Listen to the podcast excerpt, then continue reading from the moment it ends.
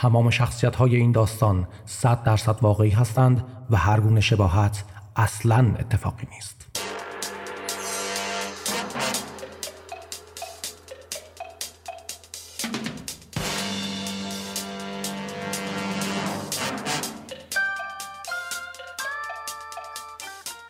گوساله های خشمگین.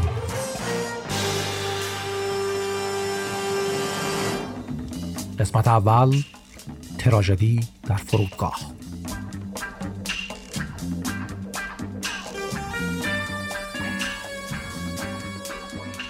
اینکه اصلا من چطور به تیم ملی دعوت شدم خودش داستانیه اما می‌خوام قصه رو از آخرین روز اردوی تیم ملی در سال 1378 و در حقیقت روز اعزام به مسابقات جهانی 1999 هنگ کنگ شروع کنم. اما قبلش باید یک اطلاعات مختصری از رشته ورزشی من داشته باشید.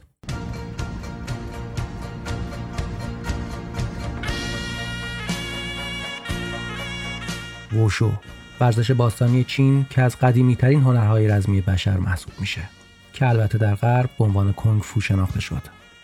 مسابقات این رشته در دو شاخه تالو و سانشو برگزار می شد که بعدها سانشو با تغییراتی در قوانین به ساندا تغییر اسم داد. تالو مثل کاتا در کاراته اجرای حرکات نمایشی و سانشو همون ساندای امروزی مبارزه تن تن با حریفه. ساندا در وزنهای مختلف برگزار میشه و تالو در رشته های متفاوت مثل مشت بلند و کوتاه، شمشیر، چوب، نیزه و غیره. من که چند ماه دیگه 18 سالم تموم می‌شد به همراه سه نفر دیگه عضو تیم تالو بودم جاوید محمد شهرام و عمده داستانی که تعریف می‌کنم حول همین آدم ها میچرخه و در حقیقت وقایعی رو روایت می‌کنم که برای تیم تالو اتفاق افتاد.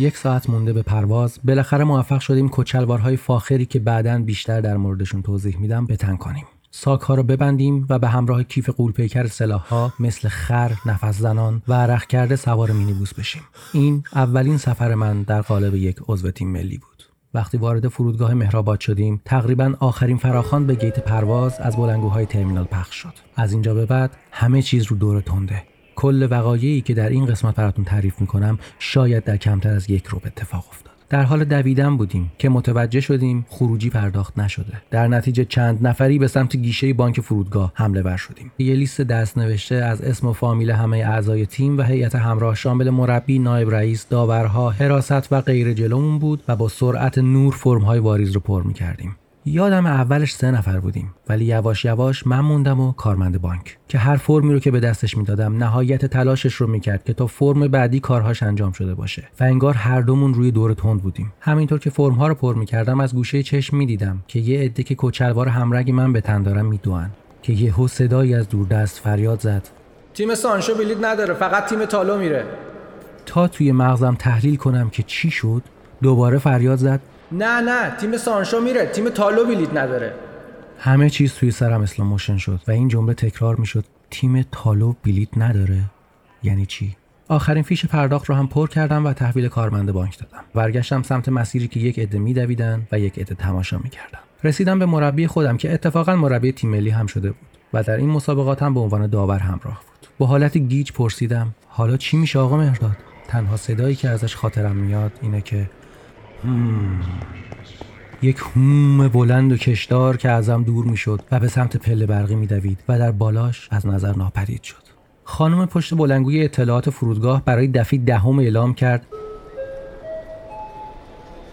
مسافرین محترم پرواز ابوظبی سریعا به گیت پرواز مراجعه کنید. مطمئنم اگر قرار بود یک بار دیگه اختار رو اعلام کنه حتما در حالی که به سینه میکوبید می‌گفت مسافرین بیشور پرواز ابوظبی اون هیکل بی مصرف قناستون رو تکون بدید مرد شور تیم ملیتون رو ببری ایشالله. هیچ کس نمی‌گفت خب حالا شما چهارتا چیکار کنید؟ ایستاده بودیم و رفتن بقیه رو نگاه می‌کردیم. و من همه ی دقایق و مصائب اردو رو از ذهن میگذروندم. اینکه اگه برگردم و بگم نشد دیگران چی میگن؟ این همه مصیبت هیچی؟ کسایی که تجربه ورزش حرفه‌ای رو دارن می‌دونن. اردوی تیم ملی یک چیزیه مثل اردوگاه کار اجباری و شکنجه که البته با تیب خاطر بهش پا می‌ذاری.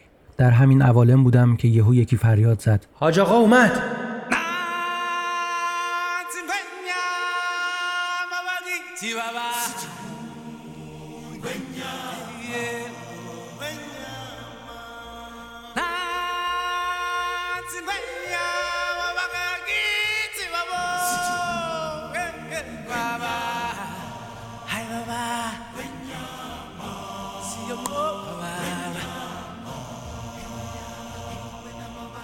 منظور از حاج آقا الیاس حضرتی بود که اون موقع رئیس فدراسیون ورزش های رزمی بود. البته با حفظ سمت در مجلس. یه نفس راحتی کشیدم. خب طرف خرش می‌رفت. برگشتم و دیدمش که با سرعت داره به سمتمون میاد.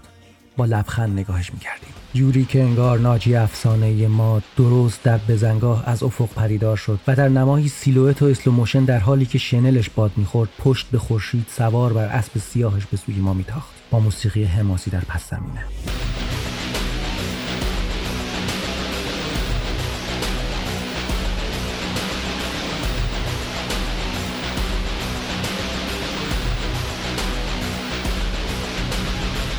و اصلا اون شکم جلو و کچلوار توسی و پیراهن یقه دیپلمات تا خرخره و موهای هنابسته زیباتر از استیو مکوین و کراک گیبل به نظر می رسید.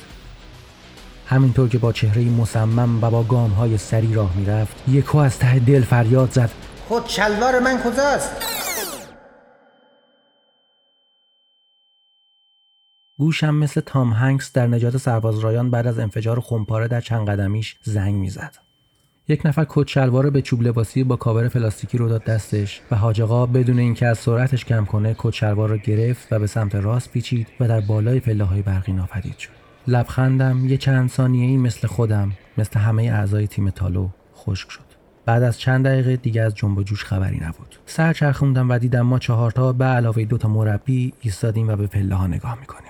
یادم نیست اون دوتا مربی بعدش کجا رفتن. ولی ما چهارتا تصمیم گرفتیم برگردیم و شب رو برای آخرین بار در اردو بگذرونیم و فرداش برگردیم به خونه هامون. یه تاکسی گرفتیم پولش رو دنگی دادیم و به سمت مجموعه ورزشی آزادی راه افتادیم. تو راه هر کس سرش رو به سمت پنجری که بهش نزدیک بود کش کرد و هر چهار نفر شاهد گذشتن هواپیمایی از بالای سرمون بودیم که انگار آرزوهامون رو می‌برد.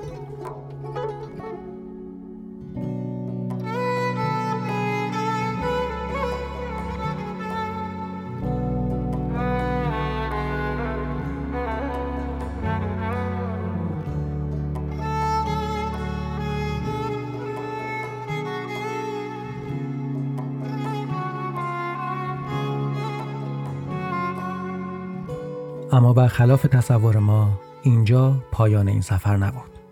در قسمت بعد براتون تعریف می‌کنم.